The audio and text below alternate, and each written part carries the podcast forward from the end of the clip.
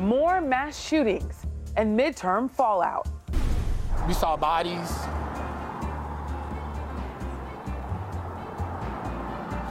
It was hard. We're going through very, very difficult days today and in the days ahead, but, but we will get through this. After mass shootings in Colorado and Virginia, Americans are again in mourning over gun violence this Thanksgiving week. And the reason we're losing is because Donald Trump has put himself before everybody else.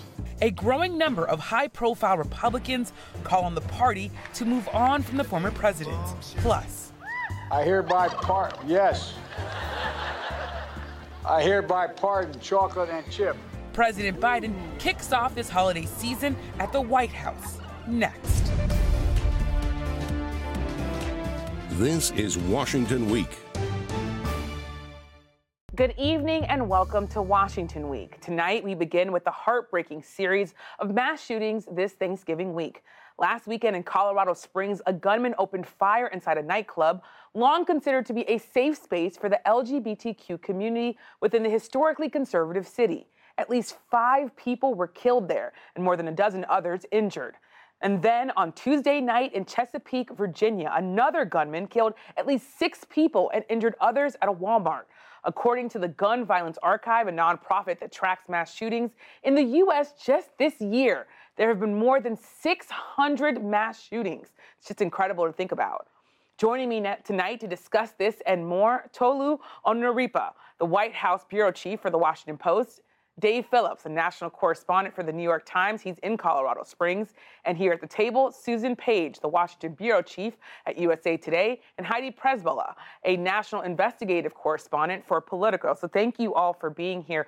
Dave, I want to start with you. You're there, you've been on the ground covering that mass shooting that happened in your hometown, Colorado Springs. Tell us what happened with this shooting and how patrons at that nightclub fought back you know, it's, it's uh, really a sad but incredible story. It was midnight on uh, a Saturday night, and uh, the gunman came in and just immediately started uh, shooting very rapidly with a high power assault rifle. Uh, he killed five and injured about 18 others. But what's remarkable about this is within a minute of when he started shooting, a 45 year old combat veteran who was there uh, with his wife and his, his grown daughter uh, watching a, a drag performance. He tackled the shooter, and with the help of other patrons, they uh, essentially beat him with his own gun and held him down until the police arrived, something like three minutes later. So it was one of the rare instances where a, a, shooting like this happens that could have been so much worse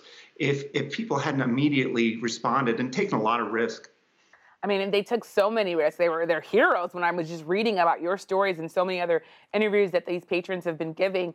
I wonder if you could talk a little bit about the significance of this happening in Colorado Springs, given the history of that city as being an anti-LGBTQ at times conservative um, space in historically.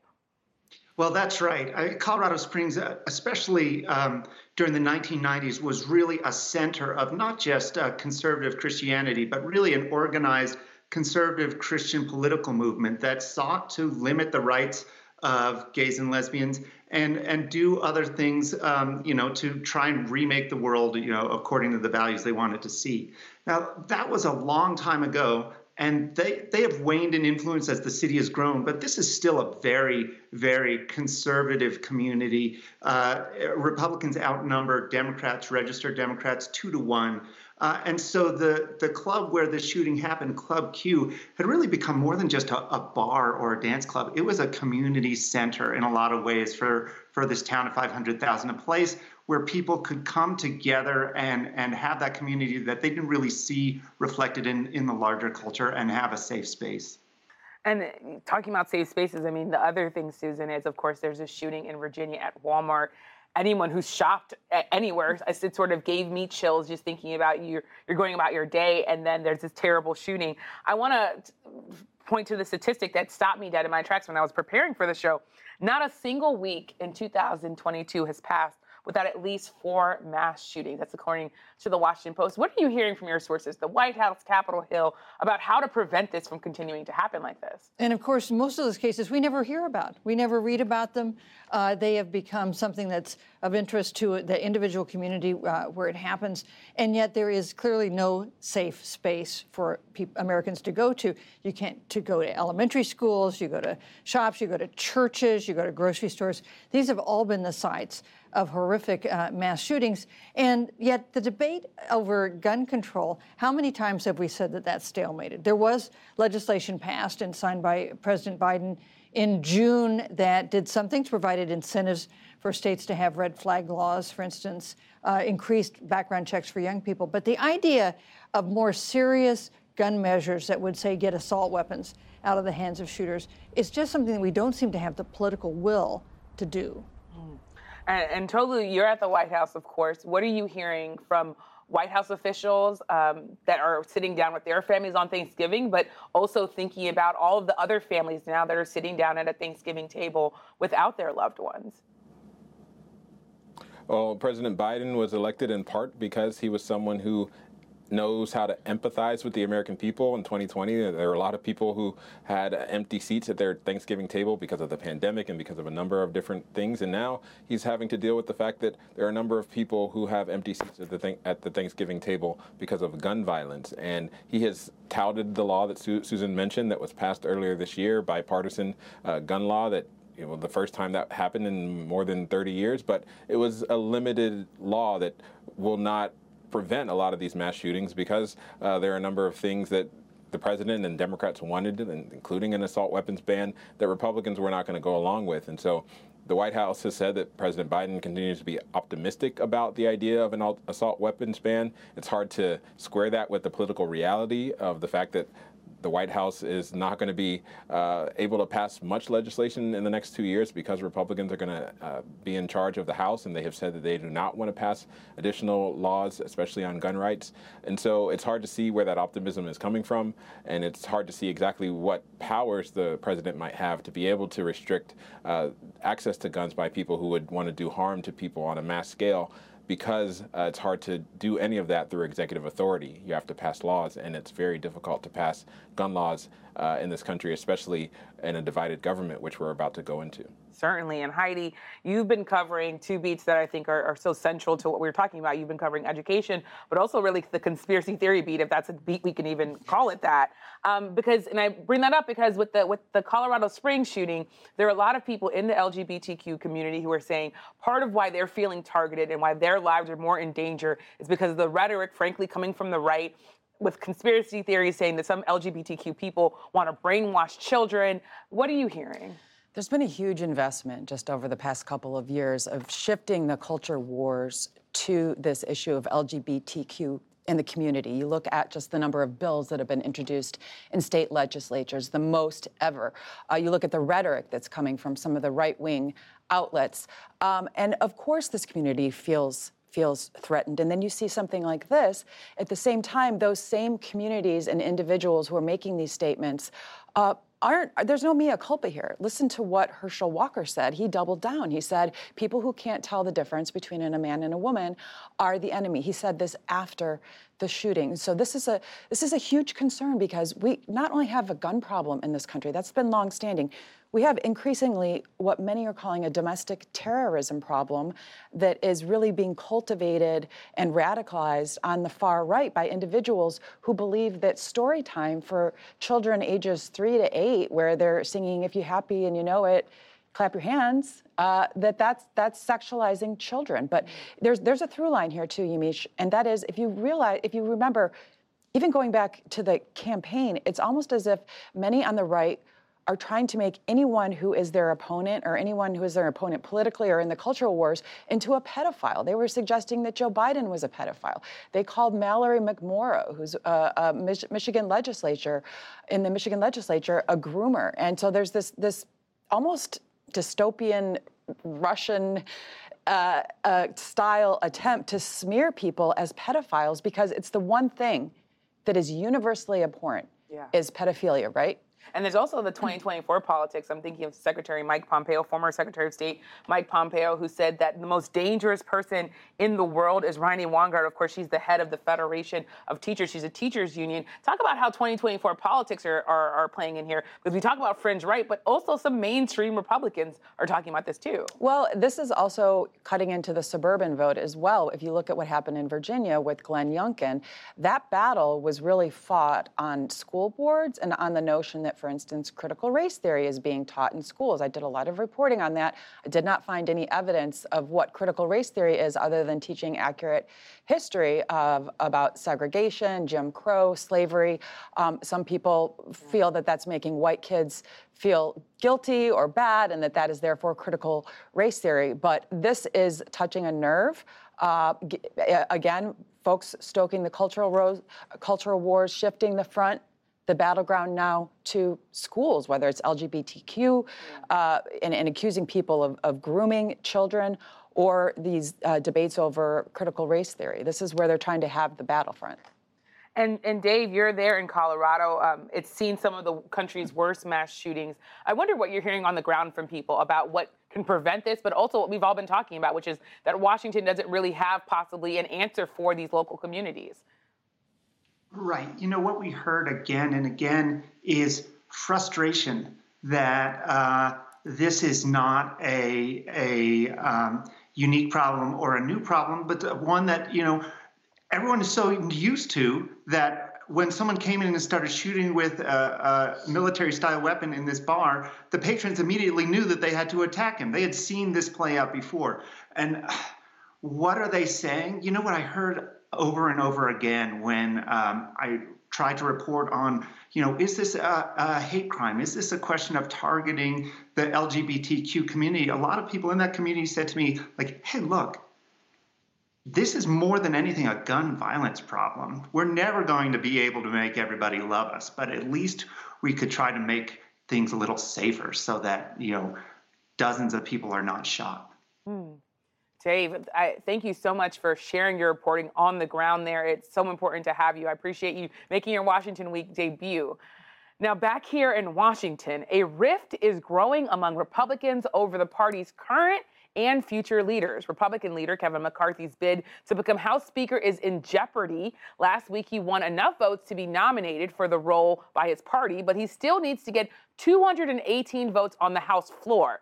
And so far, it's just not clear he can get that many because some Republicans, mostly from the House Freedom Caucus, have said they will not support him. This all comes as the chorus of prominent Republicans calling on the party to put former President Trump, that's Donald Trump, of course, behind them is getting louder. Let's stop supporting crazy unelectable candidates in our primaries and start getting behind winners that can close the deal in November. I am a never again Trumper. Why? Because I want to win. And we lose with Trump. It was really clear to us in 18, in 20, and now in 2022. Still, Trump remains popular among many in the GOP base, which will be critical to winning the 2024 presidential nomination. So, Susan, back to you. You interviewed former Vice President Mike Pence. What did your interview reveal about what Mike Pence thinks about the future of the Republican Party and maybe his own ambitions? Well, Mike Pence thinks there is an opening for himself and that, there, that the era of Trump and voters just might be willing and able at this point to say that's over. Now, he may turn out to be wrong about that, but he sees an opening for himself. He is critical of Trump, not Trump policies, but of Trump himself in a way he, of course, never was as vice president. And you do hear a rising chorus, as we just heard uh, from people like former Speaker Ryan and from former uh, New Jersey Governor Chris Christie, a willingness to criticize Trump that we have not seen since he won the nomination in 2016. Is that enough to convince Republican voters to defeat Trump in a primary, to choose somebody else, Ron DeSantis or whoever, as their nominee? I don't think we know that yet, but we know that, that there is a new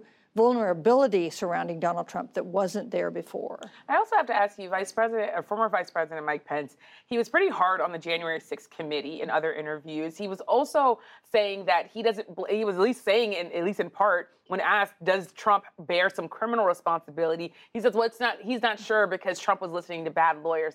What do you make of that, given the fact that Mike Pence was running for his life on January 6th? Yeah, his life, his family's life, and, put in peril by the president, by the former president.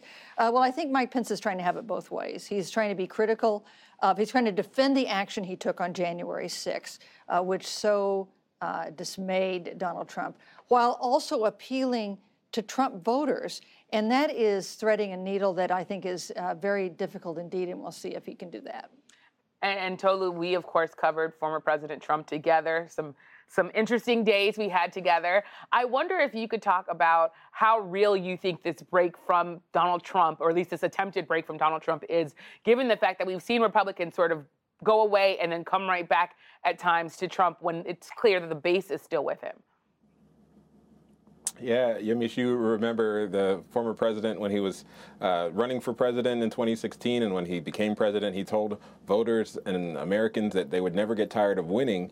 And now, after successive losses uh, for the Republican Party in 2018 and 2020 and 2022, uh, there are a number of Republicans that are getting tired of losing, and they are being open about criticizing the former president, criticizing his picks in some of these primary races, criticizing his broader political philosophy that is turning off a lot of suburban and moderate voters. Now, as you mentioned, the president continues to have uh, support among his base. He continues to be the one Republican who can bring out thousands of people to gather and, and rally for him. And so that is a formidable thing in a Republican caucus, especially uh, at, a time when the party uh, is somewhat fractured, doesn't have a lot of alternatives, and has a number of people that are trying to be that alternative. And when you have multiple people splitting a vote against President Trump, former President Trump, who has his base that is going to be with him no matter what, he could have a glide path to the nomination just based on the fact that even if you get 30% or 35% and they are rock hard hard, rock solid supporters, and you have five other people who are also running for the nomination who split up that vote, it can be difficult for anyone else to stand a chance. So I would not count the former president out as a formidable Republican uh, potential nominee, as someone who continues to lead the party in a number of different ways and continues to have sway over everyone in the party, especially in Congress. So, and briefly, uh, Tolu, I, I want to ask you, if you could, what do you make of former President Trump also sort of continuing to punch back. What does that tell you about sort of his plan, briefly, if you could? Yeah, he will continue to be the fighter, the pugnacious uh, former president that he has been uh, as long as he's been a politician, as long as he's been a businessman. He wants to punch back harder than anyone could punch him. So he's looking and taking names, and I would expect him to be very vicious towards other Republicans who try to cross him and try to take advantage of the fact that there are a number of people who don't see him as strong as he was when he was president. And, and Heidi, we are seeing some Republican donors say they don't want to be with him, uh, but you're also seeing this sort of grassroots effort to vilify anyone who sort of goes against his election deniers. Or I'm thinking about Arizona, where you have Bill Gates, who was who who is it was a, high-ranking official there working in the election system. He had to go into basically hiding because of what was happening with people attacking him. What does that sort of tell you about the where the Republican Party is? Well, look, a lot of these folks lost, the election deniers, in positions of authority, such as governor or overseeing elections, but they didn't lose by much. And there are a lot of people who feel very strongly um, Um, and believe, in fact, that the elections are rigged and are, are being stolen. I was out there in Arizona at a polling precinct where one of the tabulators just wasn't printing accurate tick marks. And a gentleman came outside who identified himself as a poll worker and started working up the crowd about how maybe their, their ballots wouldn't be counted if they were put into the ballot box, which was unbelievable given this has always been the process that they do. But it, the point to answer your question is that it's, it's pervasive. Um, a lot of these folks lost, uh, but what was that? Why was that? Was it because Trump wasn't there drumming it up and supporting them every step of the way? There's a lot of indication based on my reporting that because he was quiet and these folks were kind of out on a limb in the end there, they all just conceded, but it could have gone it could have gone so very differently. But but I got to say the best thing that happened in this election to my mind is there were 13 people running in the six battleground states for jobs that would have given them oversight of elections. Yeah. 13 of the 13 lost.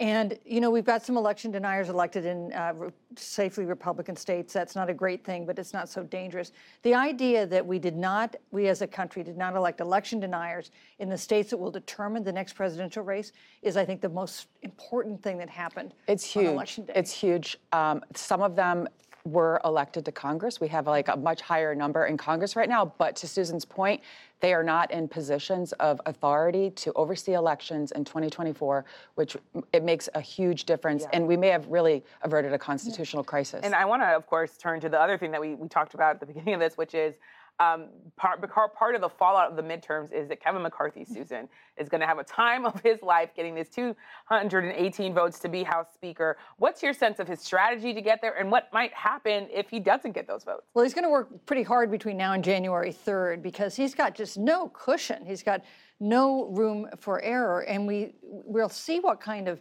commitments he needs to make to the Freedom Caucus and to others to nail down their votes. I think it is entirely possible he's not elected speaker. Because, you know, you don't need to defeat him with somebody, you just need to deny him a majority of those present and voting. And at the moment, if the election were today, he wouldn't get there. He wouldn't get there. Uh, Tolu, we only have about 30 seconds left, but I want to just bring you in. What's your sense of how the White House is viewing all of this, given the fact that President Biden is trying to figure out how to deal with his agenda as all of this plays out? Yeah, you hear from White House uh, officials that President Biden has worked with members of the Republican Party in the past, that he's passed more than 200 bipartisan bills during the first two years. So they are optimistic that they'll be able to get things done, but they're also bracing for impact because they know Republicans want to investigate everything about his administration and his family. And so they are waiting to see how aggressive the Republicans will be when it comes to the oversight of the Biden administration. And Heidi, the the slim majority that Republicans have, it mirrors the slim majority um, that that Democrats have. I, I, think I find that so interesting that our country is sort of swinging, but just a little to this side and then a little to that side. What do you make of that? Well, with redistricting, it probably would be very different if we didn't have the maps drawn the way that they're drawn.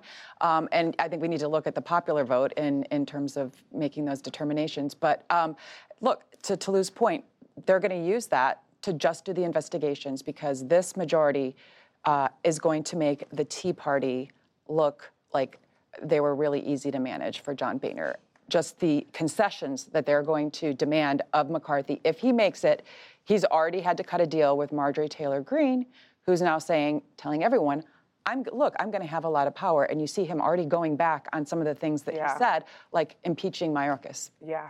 Yeah, well, a lot to definitely watch. Um, thanks so much to our panelists for joining us and for sharing your reporting. And be sure to tune in Saturday to PBS News Weekend with college football rivalries underway.